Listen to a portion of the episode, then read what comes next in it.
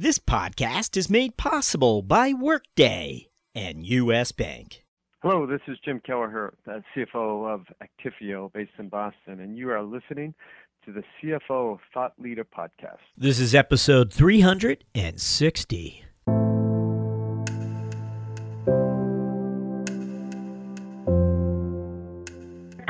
Higher education is a competitive environment would be an understatement. Um, you know, projected trends for high school graduates um, are declining in certain regions of the country. I think I mentioned this earlier, particularly in the Northeast where we're located. Um, what's interesting about New York State is that we graduate approximately 200,000 high school seniors every year. Of those, just under 70% go to college, and of those that are going to college, about 20% go out of state. So that leaves about 100,000 students, and in New York State, we have about 300 institutions of higher education. So, you know, the math just tells you that that um, the landscape for recruiting students is hyper competitive.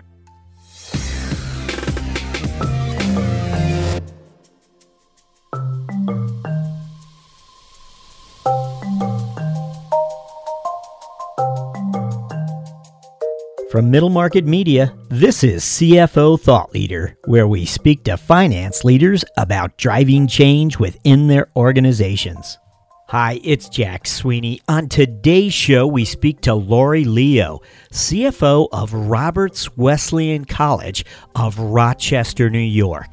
Question What happens when you're a small private college and the governor of your state cuts the ribbon on a tuition free degree program for the state's university system. Laurie Leo rolls up her sleeves and reveals the financial priorities and challenges faced by private education after these words from our sponsor.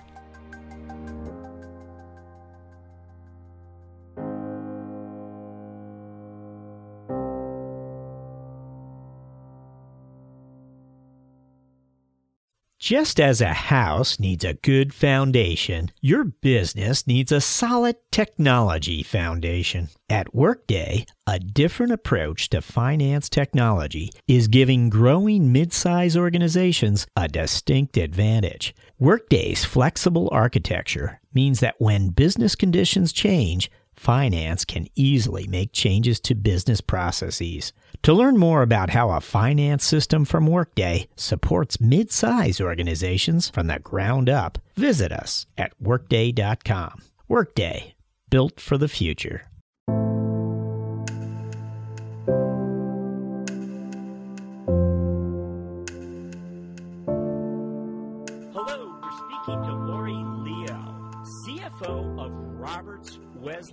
College and Northeastern Seminary of Rochester, New York. Now, Laurie is a career CFO, having served as a finance leader for a number of different companies. So we've been looking forward to speaking with her. Laurie, welcome. Thank you, Jack. It's great to be with you today. So tell us, if you don't mind, we always begin and ask our guests to uh, to look back for us and tell us a little bit about the path to the CFO office and what were those experiences uh, that helped develop uh, them for that role. Yeah, great. Thanks, Jack. You know, it's really funny to be in the CFO role today because there was a period of my career where if, if you had asked me what will you be doing down the road, I probably would have answered raising my family, you know, being a good wife, and doing some finance work. So in the very early part of my career, I didn't necessarily set out with the aspirations to be a CFO, and and roles led me to this. But when when young people or aspiring leaders ask, you know, how did you get there? There's a couple things that I always say really help to prepare me for the the role that I'm in today first and foremost, I don't think any of us in this field can overlook the value of credentials. So for me, that's a CPA and an MBA degree. Um, I started my career in public accounting, uh, stayed for the, the traditional three years, at which point I left to earn my master's degree. I have my MBA from the University of Rochester's Simon Business School. But I don't know if you know, there's approximately 200,000 MBAs that graduate each year. So credentials alone can never be enough. They're a great start for a career, and they were a great start for me. But I think there's a couple other things that have really helped me um, through my career. One, I would say, is just an experience from a variety of industries. So you know, through the years, I've um, I have been a CFO of a number of organizations, as you mentioned, Jack, but I've served in service firms, so public accounting, and in a consulting firm. I've been in large multinational corporations, served for a while in a family-owned business. Um, I've now come to the not-for-profit world, and so you know, a lot of my moves were family balance motivated with uh, two children. We have two ch- uh, college-age children today. Um, and two of us are executives in the family. My husband is um, in public accounting as partner with a firm here in Rochester, New York, and so um, so that's been my experience through a number of different industries. And I, I have no doubt that the diversity of experience from those different industries has really enhanced my leadership. But the other item that I would really call out as um, good preparation to be a finance leader was actually getting out of the finance department. And so, um, you know, diversity of roles, I think, is, is something that really should be strongly considered by those aspiring, quite honestly, to become a leader in any discipline. I think getting out and seeing the world through a different lens is really helpful. So, from 2005 to 2013, for a period of eight years, I was at a family-run family-run business here in Rochester. It was a steel service center. Started as the controller, left as the CFO, and in between those two roles, I actually moved out of the finance department. So I took a, a vice president role heading up strategic initiatives and strategic planning. And so that just really helped me to think from a different side of my brain for, for a period of 18 months. And so whenever I have an opportunity to meet with students or young professionals, I just always really encourage them to take the take an opportunity like that to go get out of their comfort zone a little bit and learn from a different uh, different lens, so to speak.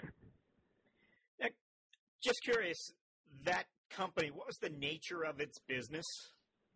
Sure. So it it was um, it was a distribution business, so it was not a steel mill, but it was a distributor of steel that also did uh, a fair amount of value-added processing, and um, so that was what the business was. Okay, and I'm wondering if there was like a was a, a distribution center, I guess, was required, not really a plant, but uh, or how would you characterize it? Yeah, it was. Um, there were there were a couple locations throughout New York State. The the hub was in Rochester, New York, and um, so the, the majority of that processing work, you know, which could be drilling holes in steel or trimming plates down to size, um, but that processing largely took place at the Rochester plant, um, and the majority of the inventory came into Rochester, and we would shuttle inventory to the other locations um, and then deliver out to the customers every day. We want to learn about uh, the decision making that uh, eventually uh, leads you into the academic community, academic world. Uh, but what struck me was the breadth of different types of companies uh, that you were uh, once part of in your career segues through, and that is uh, small business, family owned business, medium sized business, and large business. Uh, can you offer any greater detail in terms of uh, about those experiences and, and how they shaped your point of view about finance over time? Sure, absolutely. I'll give you just a real quick rundown. You know, I after uh, graduating with my master's degree, I actually worked for Bausch and Lomb here in Rochester, New York. Um, so large, multinational, publicly traded corporation, co-opted with uh, Xerox Corporation while I was earning my MBA. So you know, very, very large firms. And then I went to Bausch and Lomb, and after that, I went to a small, um, privately owned uh, corporate training business. Uh, that was my first real leadership role as their controller. Um, you know, and then those family-driven moves started to happen. You know, my husband at the time uh, became an audit partner at Arthur Andersen. We had a, a second child who was a newborn, and so you know, I actually stepped into my own consulting practice for a few years that allowed me some some some work-life balance and some flexibility. Um, and from there, I went into a, um, a, a, consulting firm, a, a, governmental consulting entity here in Rochester, as their the title was CFO. It was really almost a chief operating officer role because I really handled anything that the research directors did not. Um, stayed there for a few years, and, and then that was when I moved into the Steel Service Center. Um, and after eight years, I was recruited away from, from that company uh, to go to a commercial lending operation, again here in Rochester, that was a smaller firm that had recently been acquired by a bank in Southern California. So talk about a quite a shift of, of industries from steel service centers to financial services and then into uh, my current role here in higher education. So it has been uh, quite a wild ride that I never could have predicted at the beginning of my career. The academic world doesn't seem like an obvious next step for you, though. Can you share with us what uh, what what you were thinking as you moved on? And I'm sure it's been um, uh, satisfying in a number of ways. But but what would you tell us about what led you into the world of academic? Yeah, it's it's really interesting. Uh, I think it's often very interesting to look backwards to see how some of the dots connect. It, it turns out that um, one of my networking contacts, who was an advisor to that Steel Service Center, um, happens to be married to a trustee here at Roberts Wesleyan. And so, um, you know, I had left the Steel Service Center. I was having breakfast with this contact one morning, and he said, you know, uh, Roberts Wesleyan is looking for a CFO. I don't know how that fits with you, but I just wanted to hear how, you know, if if you're interested in in pursuing this. And I said, well, it does sort of hit on two of my main passions in life, which are education and my faith. So my father had been a college professor. My mom was a K through 12 librarian. So I'm I'm the daughter of two educators, and I've actually done a fair amount of uh, adjunct teaching in the last several years. And so when this opportunity came up, you know, frankly, I always thought I would end my career in higher education, kind of going back to the classroom to teach on a more regular basis. Never really anticipated uh, moving into higher education in any type of administrative or leadership role. And so when the opportunity presented itself, um, I, I just felt like I it was a great opportunity to consider, and um, and and here I am. As you considered the role, where did you think, given your past experience, that you could make a difference here? What was it that you felt you were going to bring uh, to this role? Sure.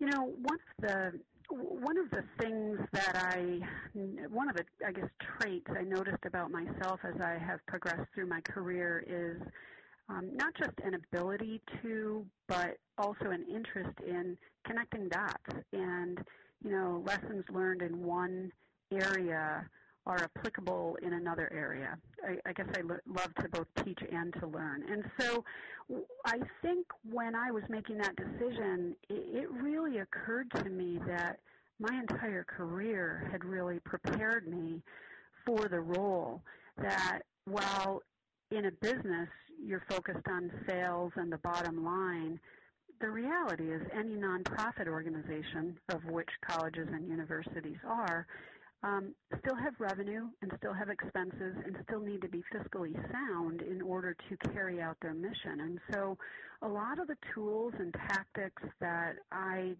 learned and employed in my corporate world experience are really very applicable in the higher ed space. You know, the language is a little different. The financial statements are downright, downright quirky in the non-for-profit world. Um, but financial leadership is is really very similar. And so, for me, one of the one of the great pleasures of reaching executive levels is really um, not just the opportunity to guide the financial aspect of an organization, but the opportunity to sit at the table with the other leaders and really help to craft and execute strategy. And so, for me, to be able to, to bring all that experience from the corporate world and then do that work in an arena that I was really passionate about. You know, for me, it felt almost like honoring my father's life's work to come into higher education. Um, and it also just occurred to me that, you know, when I was in the corporate world feeling like, you know, the work that I did really didn't benefit people individually, it just helped corporations get rich, that this also just gave me an opportunity to really impact uh, the lives of our students. And I see them every day on campus, which to me is really fulfilling. Do you, are, are the students the customer? I think the students are one of our customers. Um, I think in higher education, I think in any business, I think there are multiple customers. There's the end customer that's paying for your product or service. But I think that I think the best run organizations are ones where the people who work in the organization view their colleagues as customers. So when you ask me for a report, I need to treat that request with as much customer service as I would our paying customers. And I, I think that that is what helps organizations move. So our students are customers? Absolutely, but they're not the only ones. One would imagine there's all types of challenges that universities uh, today face uh, in this climate. We know that uh, the debate around college expenses continues to, to rev high. What's the heavy lifting now that you're expected to help address? You know, it's been, I, I often think back several years ago to making the decision to come to Roberts, and I, I would do it all over again. But I will say that the landscape in higher education has gotten a little more challenging even in the three years that I've been here. And so, what I mean by that is that, you know, certainly you hear the conversation on the national landscape about the need for affordability and access. And, and at Roberts, we're absolutely committed to uh, to doing our best to provide that. But we are in this very interesting um, inflection point, I would say, in this industry where the cost to operate a higher education institution is increasingly expensive. If you think about it, Jack, colleges have the same costs that other businesses do in terms of health insurance and minimum wage and other labor mandates, um, technology costs, et cetera, et cetera. And we're also in a period of time, particularly following the recession from 10 years ago, where if you think about state budgets are not flush with funding, and therefore state aid to both students and institutions has diminished greatly in the last decade. Um, the rate of at which families are saving for college is reduced, and both of those factors really put a lot of additional pressure on the the need or the demand for unfunded scholarships from institutions. So it becomes a really challenging financial model you know, while some people are complaining about the cost of tuition, and I understand that because I'm actually paying that as a parent myself, from my seat, I also see some of the challenges in running an institution. So when you ask about what are sort of the big things that go on in kind of in higher education, what are some of the big themes right now? It, it's really um, particularly also as we're looking at shifting demographics, and in some regions of the country, like the Northeast, declining demographics, it's really a very competitive market um, to go find that enrollment to support the schools. So, I, really, the, the big thing I would say is driving innovation in programs and in relevant programs that students want and need today. Help us then better understand how you're able to read uh, the performance of the university or whether your goals are being achieved. What are the metrics, the numbers that are so important to you? Sure. You know, I'll answer that on a couple levels. Um, and, and I will get to those financial ones, but this is how we think about it. We we have a strategic plan here at the college that has really three main pillars. Um, one is called engaged campus culture, and so that's uh, kind of a thriving community for both our employees and our students. One pillar of the plan is innovative growth for obvious reasons, and one is transformational partnerships, you know, on the belief that it is partnerships that will help also to take us into the future. So we've got performance indicators for, for each of those areas. And so they, they are things like in the engaged campus culture, we look at employee satisfaction, we look at student satisfaction and retention rates and diversity of faculty and staff. Uh, for innovative growth, we're, we're measuring that uh, a little bit more outcome type metrics, but we're looking at what is our discount rate, what is our net tuition revenue, and, and frankly, what is our tuition dependence? And what I mean by that is um, you know, if you think of a Harvard or a Yale or those those types of institutions that have just monster endowments, those endowments fund a, a tremendous percentage of the operation of those institutions. Um, many many colleges are not in that place, and so uh, many colleges are therefore what we would refer to as tuition dependent. And so we're watching that number. We want to be as um, we want to be less tuition dependent, and that's one of our metrics that we look at. Um, so, so those are some of the metrics. When you think about higher education, it's also really important to think about uh, what the corporate world would refer to as the sales cycle, right? So as we are out recruiting students, that sales cycle, if you will, is about an 18-month process. It starts generally around the junior year of a high school student, and they're making that decision toward the end of their senior year. So as far as enrollment, is concerned, which is a significant driver of financial the financial health of an organization, you know, we are on a weekly basis. We are looking at predictive measures, but that that help to point to what our enrollment will be. Um, so things like inquiries and applications and acceptances and visits to campus and deposits. We're looking at all those metrics.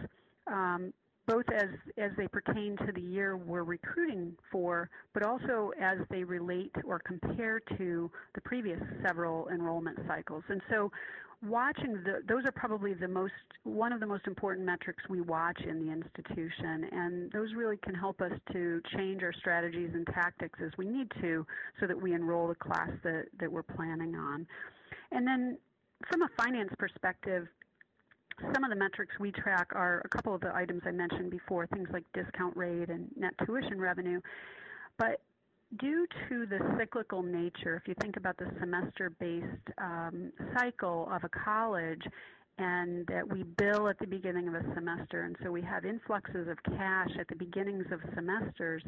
Um, cash flow is really cyclical, and so um, monitoring cash flow is probably as or more important here in this higher education space as it's probably been in any point in my career.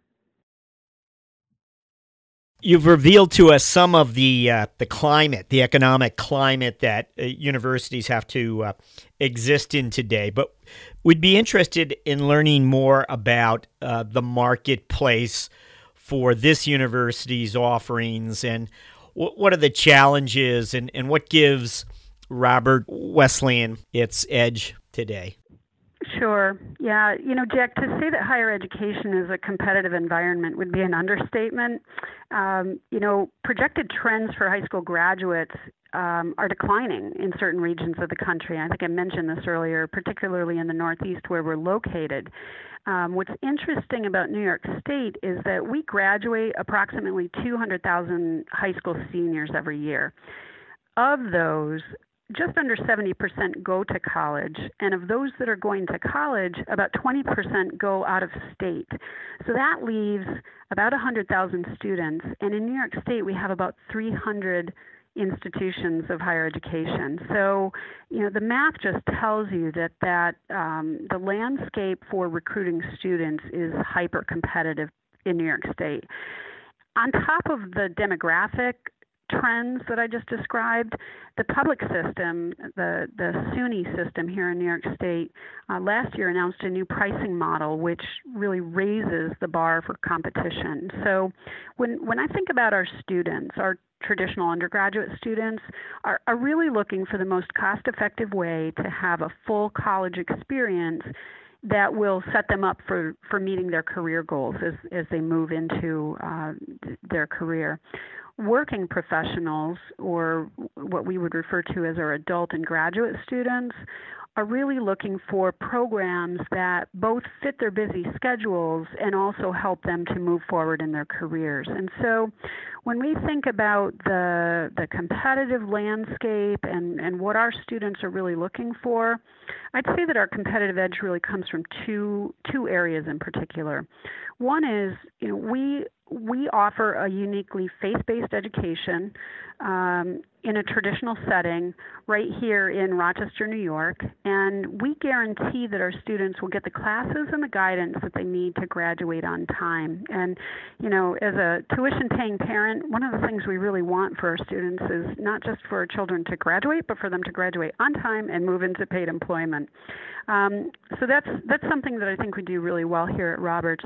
The other competitive edge um, that I would speak to is that both at Roberts Wesleyan and at our seminary, uh, we have been leaders in adult education and online programs, um, which to some people may be sort of the new rage or the new trend in higher education, but online programs have been part of our DNA for more than two decades. So we've sort of figured out how to offer time shortened degrees um, in both face to face and online settings in a way that appeals to to adult learners. And so um, it's something that that we have been involved in for a long time. We're not new to this game, and we continue to refresh our program offerings at both the undergraduate and the graduate level on a continual basis. So I think those are things that help us in this hyper competitive landscape. You know, I'm curious. We always like to ask for an aha moment, and I think you've already shared a few perhaps, but let us ask that question again in terms of a moment of strategic insight that you experienced that led you uh, to make a decision or point uh, pointed you in a new direction. What might that have been? Sure. You know, I think I think Jack. Uh, this role that I'm in right now at Robertson Northeastern has has probably afforded me the opportunity to drive change and have an impact more so than at any other point in my career or any other role in my career. And so for me, I, I think really that aha moment was really that realization that I could move from a career in the corporate world into higher education and, and make an impact. You know, as I said earlier, I, I never really anticipated being in a leadership role in higher education, but you know, as I said earlier as well, I realized that my career to this point had had prepared me for this role. And what what I found was really interesting is this transfer of talent from outside of higher education is sort of a new trend that we're seeing. Um, in you know, higher education is a pretty specialized industry on the finance end, and I and I think that for a long time you either grew up in higher education or you didn't. And if you grew up there, you could eventually reach the ranks of a CFO role, and if you didn't, you probably wouldn't. But in my first year here at Roberts, I attended a conference for new business officers, as we're called in higher education. And I, I was really surprised, but an overwhelmingly large percentage of those participants had come from outside the industry. And and I think it's it's I think it has to do with what I described a few minutes ago about the state of flux that the industry is in and you know, I, I think that because some institutions are really struggling, you know, we, we've read in, in the popular business press, we've read stories of colleges and universities struggling or some that have closed or merged. And that's a newer trend. That Those are not stories we would have heard 30 years ago. And so I think because that's where the the industry is and the challenges are great and the need for innovation is really high, I, I just think that coming in with with different experiences is really helpful. You know, for all the same reasons that we talk about diversity in our hiring and all the benefits that, that diverse hiring can bring on an organization, I, I would say the same holds true true for diversity of experience. And so you know, I'm, I'm not sure this is the most exciting answer to your question for a real aha moment, but um, I, I think it was really being well prepared through a diverse career and then being willing to say yes to a new and different opportunity, I think put me in a position to, to make an impact. But Jack, the other thing that I would add to this conversation, and maybe as an encouragement to other fi- finance leaders, is really to encourage opportunities that stretch you and to take you to places that you might not think you would have considered or that you would end up. And I think, as it did for me in this case, it could sometimes lead somebody to a role that would allow them to fulfill their passion. And so, you know, for me, it's more than about being a good CFO. It's really about making a difference. And because I see our students every day, it's just so fulfilling. And so for me, having made this transition, it's been uh, just, it's an honor really to be here and to play a part in carrying out the mission of the college and the seminary.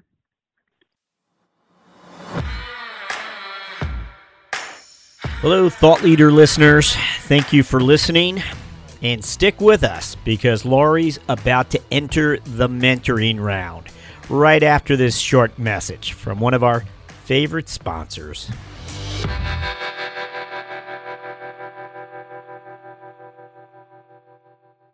You want smart, clear, and honest guidance to help you meet the financial goals of your middle market business. With US Bank, you have a partner who will help you find the right solutions to help your organization reduce payment costs, enhance control, improve cash flow, and expand your spend visibility. US Bank's dedication to making ethical decisions and doing the right thing is at the heart of what they do, and their efforts haven't gone unnoticed. They've been named a 2017 World's Most Ethical Company for the third consecutive year by the Ethisphere Institute. To learn more, visit uspayment.com slash middle market. Okay, we're going to uh, move to our mentoring round questions. You've already offered such great advice, but we always like to ask this one in terms of when you first entered the CFO office. Was there some piece of advice you wish someone had given you and again, it's sometimes it's a leadership piece of advice, sometimes it's a way how we carry ourselves. But what would you what would you share if there was one thing you wish someone had shared with you before you you entered that office?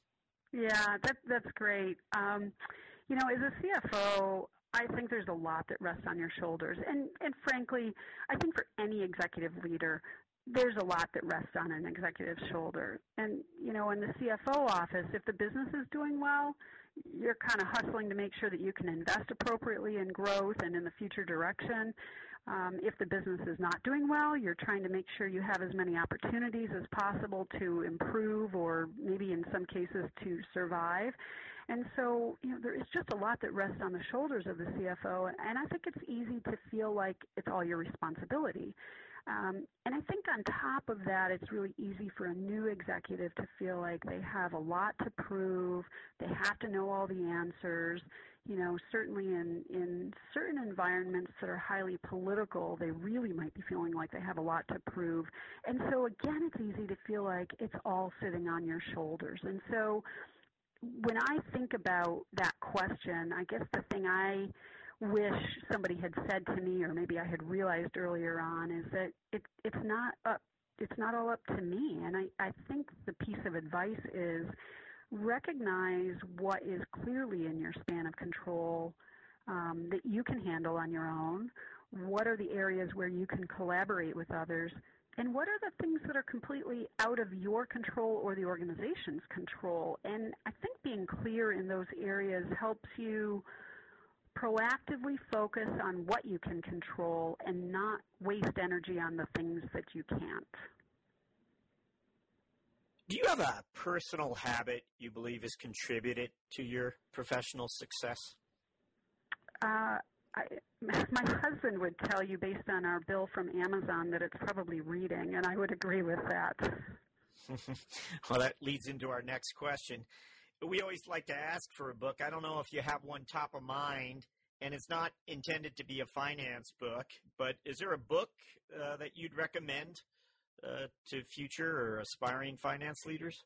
Yeah, actually, with me, I'd say that's a kind of a dangerous question. I, I read a lot, and I read about a lot of different topics. And, and to to the point you just made a moment ago, most of what I read are not really finance books, but really more about how to be successful as a leader, um, not just even in, in finance. And so, you know, uh, I'll I'll mention a couple topics, and then I'll, I'll give you a couple specific books. But I would say anything on leading change is really really important. So there, there's great writing by John Kotter. There's a great book called Switch. How to Change When, when Change is Hard, written by Chip and Dan Heath. Um, I would also highly recommend um, a classic book called Crucial Conversations. Again, a lot to do with sort of emotional intelligence, but it's how you do your work. Um, Patrick Lencioni has a great book uh, called, he's got a lot of great books, but one in particular called The Five Dysfunctions of a Team. Um, is is really important at learning how to function at the leadership level. Um, but I'll give you two other ones. I over the summer I read uh, Colin Powell's My American Journey, and what a great story of leadership through a number of decades. That was just really inspiring to read. And probably the most inspiring book I've read recently is a book called Just Courage, written by Gary Haugen. Um, that was a really inspirational account of his creation of and his leadership of an organization called International Justice Mission. And it's really about serving where your passion lies and really making an impact in the world. So that one really left a big impression on me. Wonderful. Some some great choices we haven't heard before, actually. So um, thank you. Our final question: What are your priorities as a finance leader over the next twelve months? Yeah, always looking ahead for sure. So, you know, I'll answer this in two ways. One is from within the finance department, some of the things the finance department is focused on, and we're strongly focused on driving innovation and automation, you know, within our own processes to create efficiencies. Um, and I think we're always focused, and, and we remain focused on the evolution of our data analysis and reporting in order to support the decisions of the college as we execute our strategic plan. So that's sort of the view from within the finance department. But outside of finance, in conjunction with my fellow leaders, I'm just really focused on executing our strategic plan, you know, which is really squarely focused on creating value both for our students and our employees to, to be a great place to work, and on driving growth through innovation and partnerships. So, you know, from my perspective, as I look out over the next 12 months, I, I think it's just a really exciting time to be in higher education, and I can't think of a better place to be than at Roberts Wesleyan College and Northeastern Seminary. Laurie Leo, thank you for joining us on CFO Thought Leader. Thanks so much for having me, Jack.